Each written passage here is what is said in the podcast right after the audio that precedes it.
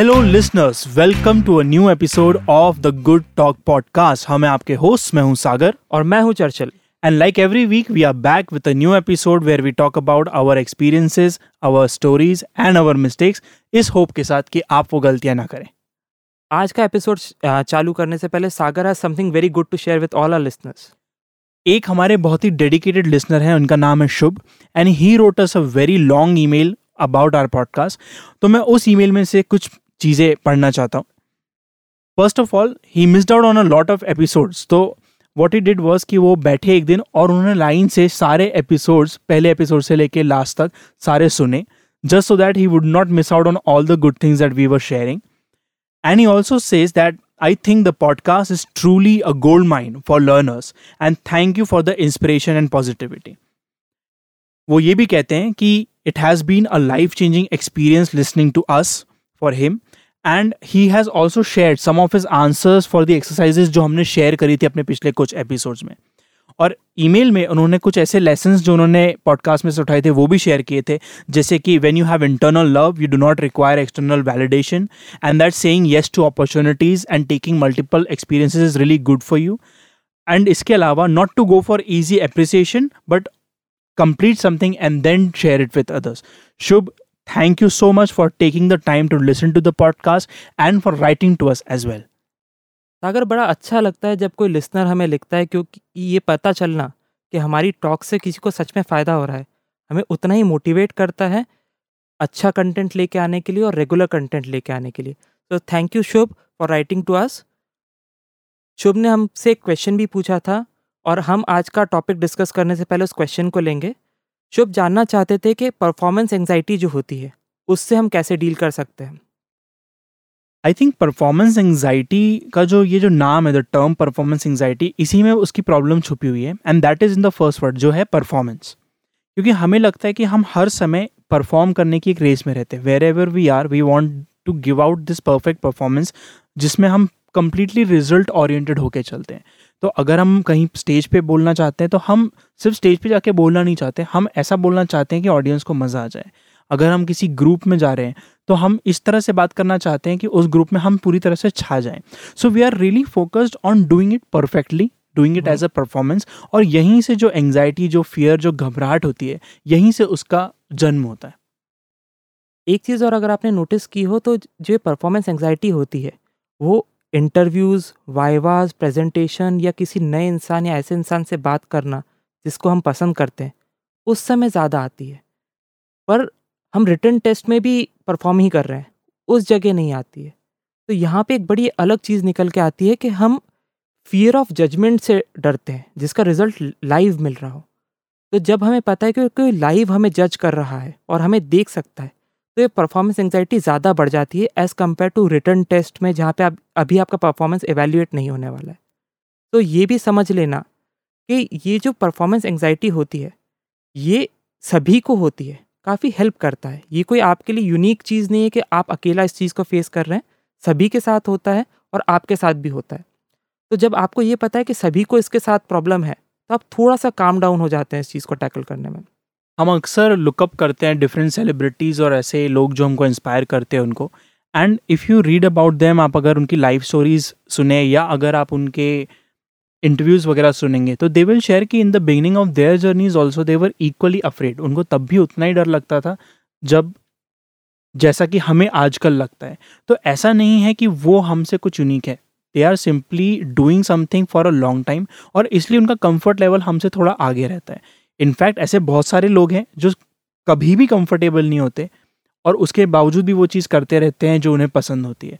इसमें एक एग्ज़ाम्पल मुझे याद आता है there is a comedian called Mitch Hedberg he is no more with us unfortunately पर उनको भी स्टेज फ्राइट की बहुत ज़्यादा दिक्कत थी। उनको परफॉर्म करना पड़ता था and yet he was really afraid of being in front of people तो अगर आप उनके परफॉर्मेंसेज देखेंगे जो यूट्यूब पे भी अवेलेबल हैं यू विल सी कि वो पूरे समय सनग्लासेस पहन के रखते थे। उनके बाल लंबे रहते थे बाल आँखों पे छुपा के रखते थे। और परफॉर्मेंस के बीच में वो ऑडियंस से उल्टे तरफ़ दीवार की तरफ़ देखने लगते थे या पीछे जाके बैठ जाते थे और फिर वापस आते थे और फिर वापस अपनी बात शुरू करते थे। तो someone who is suppose to be performing अगर वो इस तरह से अपनी स्टेज फ्राइट से डील करते हुए कर सकता है तो there is no reason why we can not deal with our own performance anxiety as well I think that is a very good example ये देखने का कि जिसका प्रोफेशन ही उस चीज़ से चल रहा है। एंड उनके साथ वो प्रॉब्लम इतनी बड़ी है कि वो फेस भी नहीं कर पा रहे हैं। And still he struggling and doing it goes to show कि आपके पास डरने का कोई कारण नहीं है। और मुझे लगता है कि प्रैक्टिस मेक्स यू बेटर तो जब हमने फ़र्स्ट एपिसोड इस पॉडकास्ट का रिकॉर्ड किया था तो हम दोनों भी थोड़ा घबराए हुए थे अटक रहे थे Right. सोच रहे थे। बट जैसे जैसे हम आगे बढ़ते जा रहे हैं हमें एक कंफर्ट लेवल आता जा रहा है और प्रैक्टिस के साथ अब हम बेटर होते जा रहे हैं। ऑल्सो मुझे लगता है परफॉर्मेंस एंजाइटी कम करने में बड़ा हेल्प करता है प्रिपरेशन तो अगर आप पहले से प्रॉपरली प्रिपेयर्ड हैं, आपको पता है कि आपको क्या करना है, आपको, आपने प्रॉपरली प्रैक्टिस किया है तो आपका सेल्फ डाउट वाला फैक्टर बड़ा कम हो जाता है। तो आपकी एंक्शसनेस थोड़ी लेवल डाउन टोन डाउन हो जाती है और आप बेटर परफॉर्म कर पाते हैं। हम सब अलग अलग सिचुएशंस में एंजाइटी फील करते हैं तो somebody might be very comfortable being on stage but जब वो लोगों से मिलते हैं तो उनको बहुत घबराहट होती है। या फिर वो लोगों से जब मिलते हैं, उनको कोई प्रॉब्लम नहीं होती, बस स्टेज पे जाके आप, उनको बहुत घबराहट होती है। So you have to know कि आपको कहाँ कहाँ ये चीज़ होती है एंड उसका ट्रिगर क्या क्या है। जैसे कि मैं जब लोगों के बीच में जाता हूँ तो if the group is very new तो I find it very difficult to talk to them क्योंकि अगर मैं किसी को जानता नहीं हूँ तो एक हेलो कहना भी मेरे लिए उतना मुश्किल हो जाता है। अगर आपको पता है कि कहाँ पे आपको तकलीफ़ है तो उस जगह पर आप एक्ट करके, उस चीज़ पे काम करके आप उसको बेटर कर सकते हैं। So it's very important to know where in what situation are you good by default and where in what situation are you not that good right now इसमें एक बड़ा ही कॉन्ट्रडिक्टिंग चीज़ ये है कि सागर स्टेज पे बड़ा कॉन्फिडेंट फील करते हैं। तो जब स्टेज परफॉर्मेंसेस की बात आती है तो जहाँ पे लोग नॉर्मली घबरा जाते हैं वहाँ पे सागर बड़े कॉन्फिडेंट रहते हैं। एंड जब सोशल मीटिंग की बात आती है जहाँ पे कुछ स्टेक पे नहीं होता है राइट right. और जहाँ पे कुछ जज नहीं हो रहा होता है वहाँ पे वो थोड़ा सा नर्वस हो जाते हैं। बट इस सब का तरीका वही है कि आप पहले से जानें अपने आप को और उस चीज़ के लिए पहले से प्रिपेयर करें। तो एक बहुत अच्छी टिप जो लोग पब्लिकली जाके थोड़ा सा घबरा जाते हैं, उनके लिए ये है कि आप जिस भी वेन्यू पे जा रहे हैं, वहाँ पे समय से पहले पहुँच जाएँ, ऑर्गेनाइज़र से बात कर लें और वहाँ पे काम करने लग जाएँ या जैसे जैसे लोग आ रहे हैं, आप एक एक करके बात करना चालू करें। तो आपके ऊपर उतना एक्सट्रीम प्रेशर नहीं है एकदम से सारे लोगों के बीच में बात करने का। ऑल्सो जो लोग स्टेज पे जाने से घबराते हैं, उनके लिए अच्छी टिप ये है कि आप स्टेज पे पहले से पहुँचें, आप वेन्यू पे पहले पहुँचें, आप स्टेज पे पाँच छः बार वॉक करके देख लें, आसपास के एंट्री एग्जिट्स चेक कर लें वॉशरूम कहाँ है, ये चेक कर लें और जगह से अपने आप को फेमिलराइज कर दें। क्योंकि एंग्जाइटी जब ट्रिगर होती है तो वो रैंडम वेज में ट्रिगर होती है। सो आप घबरा रहे हैं परफॉर्मेंस को लेकर और एकदम से आपको वॉशरूम जाना है। अब आपको वॉशरूम नहीं मिल रहा है। तो ये छोटा सा फैक्टर जिसका कोई रिलेशन नहीं है परफॉर्मेंस से, वो भी एड ऑन कर जाता है उस पूरी परफॉर्मेंस पे। तो अब जो जो फैक्टर्स आपके कंट्रोल में है, आप उनको अगर टैकल कर लें, आप अपने साथ एक पानी की बॉटल रख लें, आप एंट्री और एग्जिट चेक कर लें, आप वॉशरूम पता कर लें, आपने लाइट मील लिया हो पहले, ये सब चीज़ें अगर आप अपने कंट्रोल में कर लेंगे तो बाकी चीज़ें थोड़ी सी आसान हो जाएगी, क्योंकि अब आपके पास पाइलअप करने के लिए वरीज नहीं है। और जल्दी पहुँचना तो मेरे को लगता है हर सिचुएशन में, हर जगह ही अच्छा होता है। क्योंकि उससे आपके एक्सपीरियंस में ऐसी चीज़ ऐड हो जाती है जो बाद में आके आपको कभी मिलेंगी नहीं। जैसे आपने शेयर किया कि you can talk to the organizer if you reach early क्योंकि ऑर्गेनाइजर मोस्ट लाइकली वहाँ पहुँच चुका होगा, वो वहाँ पर अलग अलग काम करवा रहा होगा। You can even help in whatever they are trying to do there और उससे क्या होता है कि आपका एक कंफर्ट उस जगह से, उन, वहाँ पे जो लोग आ रहे हैं उनसे और जो लोग धीरे धीरे वहाँ पे आना शुरू होंगे उनसे, पहले ही बनता चला जाता है। तो वहाँ पे बात करना, अपनी बातें रखना ईजी हो जाता है। यही चीज़ अगर आप एक ग्रुप में अप्लाई करें तो ऑफकोर्स आप कब किसी ग्रुप से मिलेंगे आपको नहीं मालूम है। पर उस ग्रुप में you can look for familiar faces ऐसे बहुत सारे ग्रुप्स होते हैं जिनसे हम रेगुलरली मिलते हैं और वहाँ पे कुछ लोग हैं जो हमेशा आते ही हैं। आपके ऑफ़िस में या फिर ऐसे इवेंट्स में जहाँ आप जाते रहते हैं वहाँ पे। और उन फेमिलियर फेसेस से बात करना आपको ईजी लगेगा क्योंकि आप उन्हें जानते हैं। तो पहले उनसे बात कीजिए और उनके through you can start talking to other people in the group तो ये मैं हमेशा करता हूँ कि I focus on people I know ताकि उनको हेलो बोल के मैं एटलीस्ट ग्रुप में पहुँच तो जाऊँ। And I have to really force my self still क्योंकि फिर भी आपको डर तो लगता ही है। आपको लगता है कि आप जज किए जा रहे हो। And for someone who is very comfortable around people उनको ये बहुत अजीब लगेगा पर जो नहीं है जैसे कि मैं हम्म। तो उनके लिए एक ग्रुप में जाना भी बहुत बड़ा काम होता है। So I look for familiar faces and then through that I go into the group also जब हम पहले पहुँच जाते हैं या किसी जगह पर लंबे समय तक रहते हैं तो कंफर्ट ऑटोमेटिकली बिल्ट हो जाता है। वो किस तरीके से होता है? अगर आपने कभी नोटिस किया हो कि आप किसी रूम में एकदम से एंटर करते हैं और उस रूम में बहुत ब्राइट लाइट है तो आपकी आइज़ एडजस्ट करने करती हैं। आप साउंड से एडजस्ट करते हैं। वहाँ पे जो चैटर चल रही होती है या लाउड म्यूज़िक होता है, उससे एडजस्ट करते हैं। सो अगर आप वेन्यू पे पहले पहुँचे हैं तो आपकी आईज और आपके ईयर्स और बाकी सेंसेस उस आसपास के एनवायरनमेंट से कस्टम कर चुके हैं। तो अब उन सब के ऊपर प्रेशर नहीं है उन सब चीज़ को बियर करने का एंड आपका माइंड अब क्लियरली थिंक कर सकता है। अगर आप किसी क्लब में एकदम से घुसे हैं और वहाँ पे बहुत तेज़ म्यूज़िक और काफ़ी अंधेरा है तो आपका सारा फोकस इन दोनों सेंसेस को राइट सिंक करने में लग जाएगा। तो कोई आके अगर आपको हेलो करता भी है तो आपका रिस्पॉन्स उतना अच्छा नहीं होगा क्योंकि आपका सारा ध्यान आईज और ईयर्स को एडजस्ट करने में लगा हुआ है। इस तरीके से भी पहले पहुँचना काफ़ी हेल्प करता है। अपार्ट फ्रॉम दैट मुझे लगता है एक फियर सेटिंग एक्सरसाइज भी बहुत अच्छी होती है इस तरह के सिनेरियोज में। ये जान लेना कि हम किस वर्स के सिनेरियो को इमेजिन कर रहे हैं। उसको लिख लेना और फिर ये देखना कि उसकी प्रोबेबिलिटी कितनी है। और अगर वो सच में हो जाएगा तो हम कोप करने के लिए क्या करेंगे? बड़ा हेल्प करता है उस एंजाइटी को कम करने में और एक पॉसिबल रिस्पॉन्स तैयार करने में कि जब कुछ हो जाएगा तो हम करने क्या वाले हैं। जिसमें एक बहुत कॉमन प्रॉब्लम या वर्स के सिनेरियो हो सकता है कि you are on stage and you forget what you had to say तो अगर उस सिचुएशन के लिए आप प्रिपेयर करें सिर्फ़ इस तरह से नोट्स बना के नहीं, पर इस तरह से कि you have a ready response कि जैसे आप भूलें तो आप खुद ही अपने आप पे हंस लें। Right right? तो उससे क्या होता है कि जो एक टेंशन रहती है आपके और ऑडियंस के बीच में वो कम हो जाती है। And you can then try to remember and go back to what you were saying इसमें एक चीज़ ये ध्यान रखना भी बड़ा ज़रूरी है कि एक्चुअल पेन जो होता है या एक्चुअल रियलिटी जो होती है वो इमेजिनेशन के कंपैरिजन में काफ़ी अच्छी होती है। तो जैसे कि रोमन फिलोसफर सेनेका कहते हैं कि we suffer more in our imagination than in reality हम चीज़ें बहुत नेगेटिवली इमेजिन कर लेते हैं अपने लिए। और वो एंग्जाइटी को ट्रिगर करती है। जबकि रियलिटी में ऐसा कुछ बुरा होने नहीं वाला है और अगर कुछ बुरा होगा भी तो हमारी लाइफ में बहुत छोटा सा इम्पैक्ट करके जाने वाला है। अगर आप स्टेज पे अच्छा नहीं परफॉर्म कर पाए या किसी पब्लिक इंट्रैक्शन में बहुत ओपन नहीं हो पाए तो आपकी लाइफ में वो बहुत इनसिग्निफिकेंट रोल प्ले करने वाले हैं। तो ऐसी चीज़ों से डरने का कोई मतलब नहीं है और आप देखेंगे जब आप वो डर हटा देते हैं तो आपका परफॉर्मेंस आपका सोशल इंटरेक्शन ऑटोमेटिकली बेटर हो जाता है। और बड़े बड़े लोग अटक जाते हैं चीज़ों में, जैसे ट्रांसफॉर्मर्स मूवी के डायरेक्टर है Michael Bay so he was giving a speech at an event और उनका जो प्रॉम्प्टर था, जिसमें उनको चीज़ें दिखने वाली थी, वो बंद हो गया। तो he just left the stage और वो वापस आए नहीं। Now for a director like that कुछ ऐसा होना बुरा भी हो सकता है। आप कह सकते हो कि उनको इतना तो याद होना चाहिए and so on but overall अगर आप देखो तो उनकी लाइफ पे उसका इम्पैक्ट कुछ नहीं पड़ा। अगर इस तरह का कुछ होना उनके लाइफ में इम्पैक्ट नहीं करता तो सिमिलरली हमारे लाइफ में भी उतना किसी भी चीज़ का बुरा इम्पैक्ट नहीं पड़ता है। होता है कि हम इवेंट्स को बहुत फोकस करके देखते हैं और उसके आसपास अपनी लाइफ देखने लग जाते हैं। जबकि कोई भी इवेंट के आसपास लाइफ रुकती नहीं है टाइम बढ़ता जाता है और जो चाइल्डहुड के समय बहुत बड़े इवेंट्स थे, जैसा कि हम पहले भी बात करते आए हैं कि एक हार्ट ब्रेक हो जाता है और आपको लगता है लाइफ ख़त्म हो गई है। पर जब दो साल निकल जाते हैं तो आप खुद ही उस हार्ट ब्रेक हँसते रहते हैं। तो ये भी आपके लिए लर्निंग अपॉर्चुनिटीज़ हैं। तो आप इस तरीके से उस इवेंट में एंटर करिए कि आप इससे कुछ सीख के निकलेंगे बेटर बन के निकलेंगे रेदर देन एक जजमेंट कार्ड की तरह उसको देखने की। एक और रीज़न है कि हमको ये डर लगता है, ये एंग्जाइटी ट्रिगर होती है परफॉर्मेंस की, और वही है कि हम सुनते हैं कि how it is suppose to be done तो जब हम पब्लिक स्पीकिंग की बात करते हैं तो हम टेट टॉक्स देखते हैं। जब हम ग्रुप में रहने की बात करते हैं तो हम ऐसे लोगों को लुकअप टू करते हैं जो ग्रुप में बैठते ही छा जाते हैं या ग्रुप में बहुत कंफर्टेबल रहते हैं एंड सो ऑन पर इट इज़ वेरी इंपॉर्टेंट कि आप परफॉर्मेंस देने किसी भी सिचुएशन में मत जाओ। If you are trying to live up to something that you see out there तो आप वो जो आपकी स्ट्रेंथ्स होंगी, उनको यूज़ नहीं कर रहे होंगे।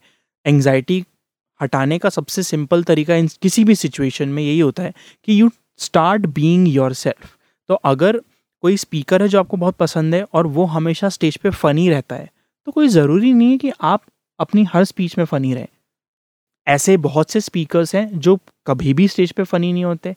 ऐसे बहुत से टीचर्स आपके स्कूल में रहे होंगे जो बिल्कुल भी फ़नी नहीं है बट उनको सुनने में फिर भी आपको मज़ा आता है right so this tells you कि you just have to be your self और बींग योर सेल्फ का यहाँ सिंपल मतलब है कि आप जिस चीज़ में अच्छे हैं आप सिर्फ़ उस चीज़ को यूज़ करके उन सिचुएशंस hmm. में डालें जहाँ पे आपको एंग्जाइटी फील होती है।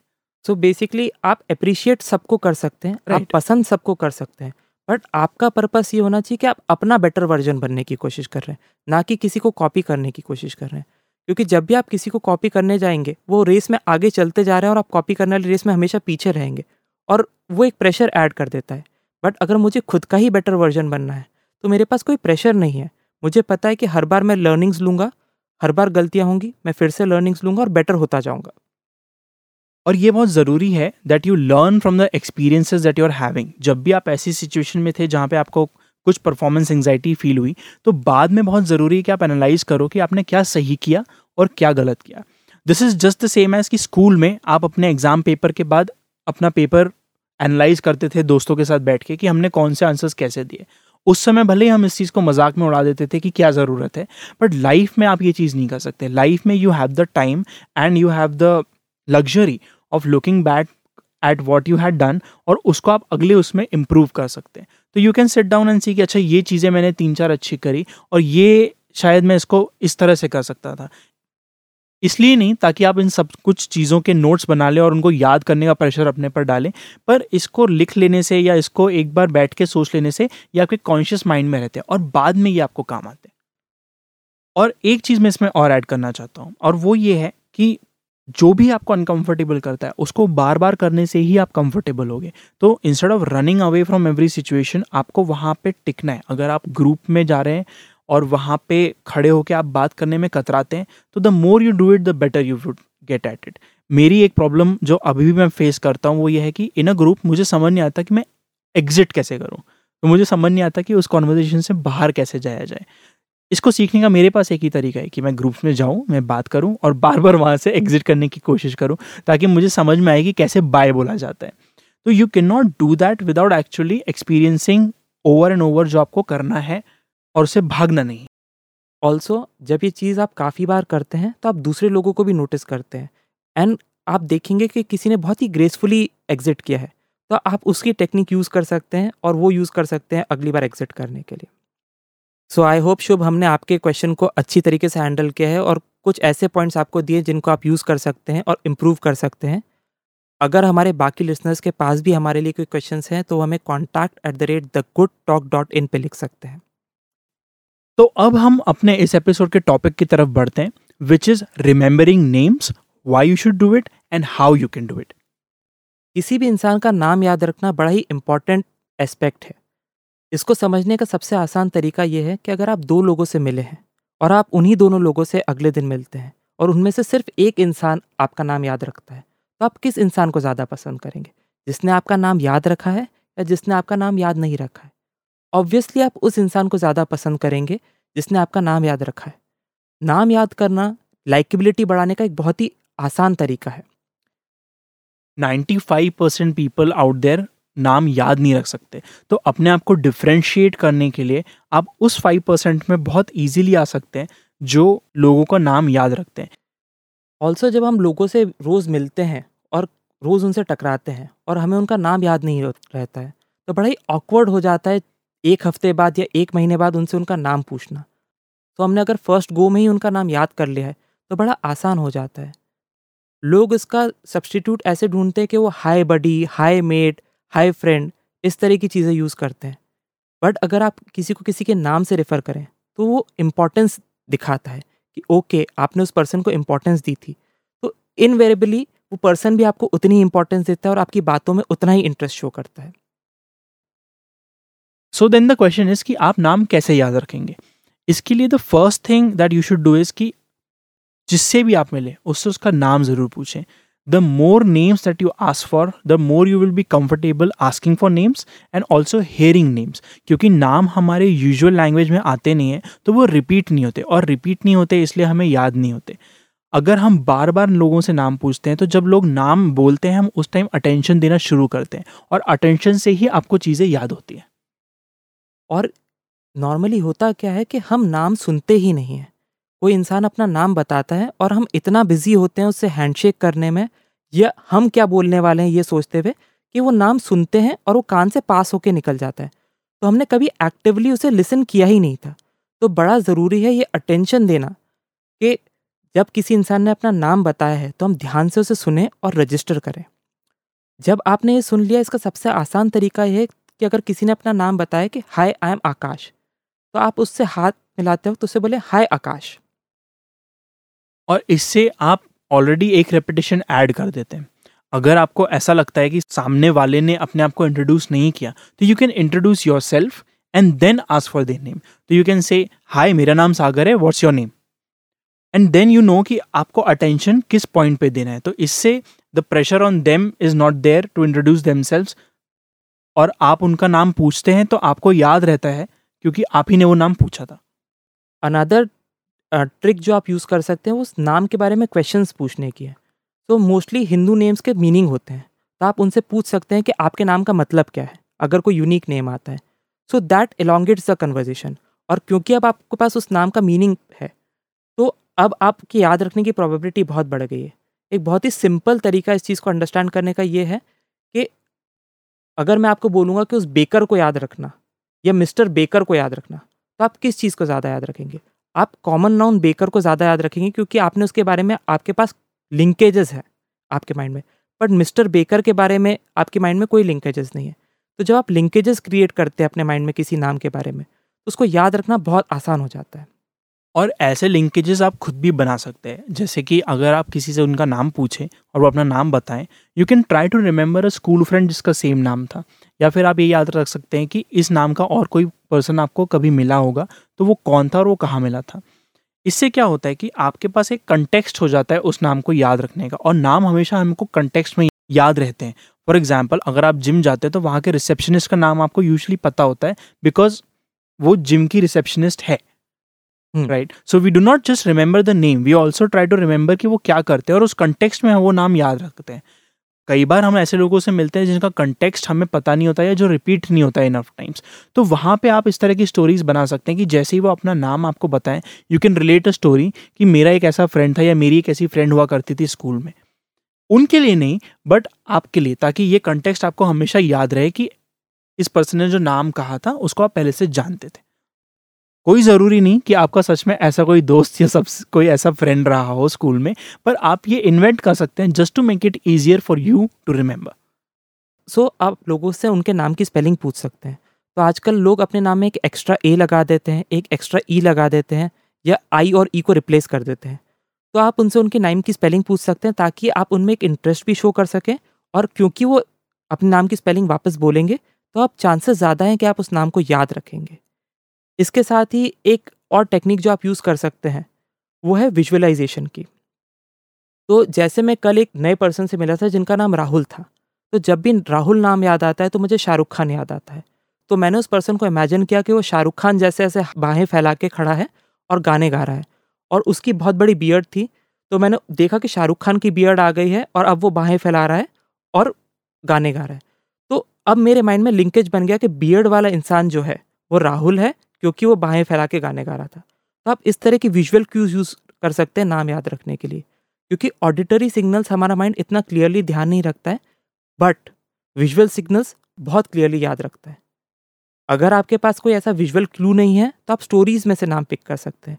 जैसे yesterday only I met a person named Vikram तो मुझे विक्रम से विक्रम बेताल की कहानी याद आती है तो मैंने याद किया कि वो बेताल जैसे कुछ कंधे पे लेके चलते हुए जा रहे हैं। अब जब भी मैं उनको देखता हूँ तो मुझे याद आता है कि कंधे पे वो एक लाश डाल के ले जा रहा है एंड उनको देख के मुझे हमेशा इंस्टेंटली याद आता है कि ओके ये विक्रम है. And this goes back to the same thing कि आपको नाम हमेशा कंटेक्स्ट में याद रहेंगे पर कंटेक्स्ट हमेशा आपके पास हो ये ज़रूरी नहीं है। सो so, इसलिए आपको इस तरह के क्यूज से कंटेक्स्ट देना पड़ता है अपने माइंड को ताकि उसको नाम याद रहे। जैसे मेरा नाम काफ़ी यूनिक है चर्चिल काफ़ी लोगों को बड़ी डिफ़िकल्टी होती है इस नाम को याद रखने में बट बाकी काफ़ी लोग बड़े आसानी से इस नाम को याद रखते हैं और काफ़ी लंबे समय तक याद रखते हैं और कभी भूलते नहीं हैं। तो जिन भी लोगों को मेरा नाम याद होता है, वो उसको हमेशा विंस्टन चर्चिल से रिलेट कर लेते हैं, जो कि ब्रिटेन के प्राइम मिनिस्टर थे वर्ल्ड वॉर टू के टाइम पे। तो उनके लिए ये याद रखना बड़ा आसान हो जाता है। तो अगर आप किसी नाम को किसी भी कंटेक्ट से जोड़ सकते हैं, भले ही वो रियल हो या आपके माइंड में क्रिएट किया हुआ हो, आपकी प्रोबेबिलिटी उस नाम को याद रखने की काफ़ी बढ़ जाएगी। एक ऑकवर्ड सिचुएशन अक्सर हो जाती है कि we know someone and we know कि हमें इनका नाम पता होना चाहिए, पर हमें उनका नाम याद नहीं होता। उन्होंने कभी हमें वो नाम बताया होता है but we can no longer remember it and it gets very weird and awkward कि हमें उनसे उनका नाम वापस से पूछना पड़ता है। तो इस सिचुएशन में मैंने एक सिंपल सी ट्रिक अपनाना शुरू किया है। And what I do is I go to them और मैं नॉर्मल बात करता रहता हूँ उनसे और मैं उनसे पूछता हूँ बाय द वे आप पूरा नाम क्या लिखते हैं? या तो उस चक्कर में उनको अपना पूरा नाम बताना रहता है। हो सकता है उन्हें मालूम हो कि मैं क्यों उनसे पूछ रहा हूँ, पर वो कुछ बोल तो सकते नहीं है, पर उनको अपना नाम पूरा बताना पड़ जाता है। And on top of that जैसे वो अपना पूरा नाम बताए, उनको उनके नाम या उनके सरनेम को लेके आप कोई भी स्टोरी बता सकते हैं, जो आपके पास पहले से हो या जो आपने ऑन दी स्पॉट इन्वेंट करी हो। इससे क्या होता है कि वो कॉन्वर्जेशन वैसा का वैसा फ्लो होकर आगे बढ़ जाता है। और आपको नाम सुनने को भी मिल जाता है। इसमें एक और चीज़ ध्यान रखने की ज़रूरी है कि अगर आप किसी इंसान का नाम मिस कर गए फ़र्स्ट इंस्टेंट पे, या आप पहले से लोगों को जानते जिनका नाम याद रखने की आपको अपॉर्चुनिटी नहीं थी instead of making normal conversations आप एक बार अपोलोजाइज करके उनका नाम पूछ लीजिए रैदर देन पोस्टपोनिंग इट क्योंकि हो सकता है अभी एक ही हफ़्ते पहले मिले हों और अभी नाम पूछना ऑकवर्ड लग रहा हो, पर ये एक हफ़्ता, दो हफ़्ते और दो महीनों में बदल जाएगा और तब नाम पूछना और भी ऑकवर्ड लगेगा। और किसी तीसरे बंदे से उस इंसान का नाम पूछने से अच्छा है कि आप डायरेक्टली उसी से उनका नाम पूछ लें। क्योंकि जब आप डायरेक्टली उन्हीं से उनका नाम पूछते हैं तो इन अ वे आप उनको इम्पोर्टेंस दे रहे हैं। और सामने वाले बंदे को ये रियलाइज़ होता है कि अच्छा इस बंदे को मेरे में इंटरेस्ट है और ये सच में मेरा नाम जानना चाहता है। तो आप अपनी कमी एक्नॉलेज कीजिए और अब की बार उनका नाम ध्यान रखिए। और हर नाम याद रखने का प्रेशर अपने आप पे मत डालिए। It is very common and it is very understandable कि हम जिन जिन से मिलते हैं, हमें उन सब का नाम याद रहे, ये कोई ज़रूरी नहीं है। हम ऑफ़ कोर्स कुछ टेक्निक्स यूज़ करके उनसे वो नाम वापस पूछ सकते हैं but do make it a point that you are very careful and attentive जब सच में कोई अपने आप को इंट्रोड्यूस कर रहा हो। हो सकता है उसका भी नाम आपको बाद में याद नहीं रहे, लेकिन अपने आप को अटेंटिव बनाना दिस इज़ योर गोल अगर आप अटेंटिव होंगे तो ऑटोमेटिकली ओवर टाइम आपको नाम याद रहने लगेंगे अपने आप से ही। और ये स्किल प्रैक्टिस से ही आती है। जितना आप प्रैक्टिस करेंगे उतनी ही आपकी स्किल होने लग जाएगी और एक पॉइंट के बाद आपको कॉन्शियस एफर्ट्स नहीं डालने पड़ेंगे नाम याद रखने के लिए। एंड मेक श्योर कि आप लोगों के लिए अपना नाम याद रखना ईजी बनाए, यानी कि लोग आपको याद रखें। And you do that by introducing your self confidently तो जब आपसे किसी ग्रुप में आपका नाम पूछा जाता है तो सिर्फ़ शर्मा के साइड हटने से की जगह एक स्क्रिप्ट रेडी रखें, जो आप हर जगह हमेशा यूज़ करते हैं और कॉन्फिडेंटली अपना नाम बोलिए। और अगर आप कोई कंटेक्स्ट उस नाम में दे सकते हैं, जैसे कि मेरे नाम के साथ तो कई गाने जुड़े हुए हैं तो वो उनको खुशी खुशी दीजिए। तो भले ही आपको उनका नाम इमीजिएटली याद नहीं होगा, पर उनको आपका नाम याद रहेगा। और जब नेक्स्ट टाइम आप मिलेंगे, आप उनसे पूछ सकते हैं बाय द वे आपका नाम क्या है? इसके साथ ही हम इस डिस्कशन को एंड करते हैं। और बिफोर एंडिंग मेरे पास एक बहुत ही अच्छी कोटेशन है डेल कार्नेगी की विच सेज कि किसी भी इंसान को किसी भी लैंग्वेज में सबसे अच्छी साउंड उसके नाम की ही लगती है। तो लोगों का नाम याद रखिए और अपने आप को मेमोरेबल बनाइए। अब हम अपने नेक्स्ट सेगमेंट की तरफ़ मूव करते हैं which is the exercise of the week इस हफ़्ते की एक्सरसाइज के लिए हम चाहते हैं कि हमारे सभी लिसनर्स अपनी दस पॉजिटिव क्वालिटीज़ लिस्ट करें। होता यह है कि हम जब लाइफ की हबड़ में चलते हैं तो हम सिर्फ़ नेगेटिव पे फोकस करते हैं। तो हम देखते हैं कि हम इस चीज़ में अच्छे नहीं हैं हम ये नहीं कर पाते सामने वाला तो ये कर सकता है हम ये नहीं कर सकते।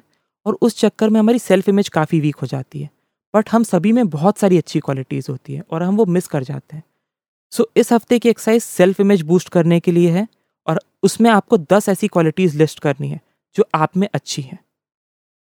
हमारी कुछ क्वालिटीज़ तो ऐसी होती हैं जो हमारे माइंड में बिल्कुल टॉप पे रहती है। तो जैसे ही कोई आपसे आपके बारे में अच्छी बात बोलेगा तो एक इनिशियल क्रिटिसिज्म के बाद आपके अंदर से आवाज़ें आएँगी कि उन चीज़ों की जो आपको पता है कि आप में अच्छी हैं। पर ये लिस्ट यूजली तीन चार आइटम्स पे आके रुक जाती है। And that is why we want कि आप दस चीज़ों की लिस्ट बनाएँ, क्योंकि इसमें छोटी से छोटी चीज़ भी आप इंक्लूड कर सकते हैं।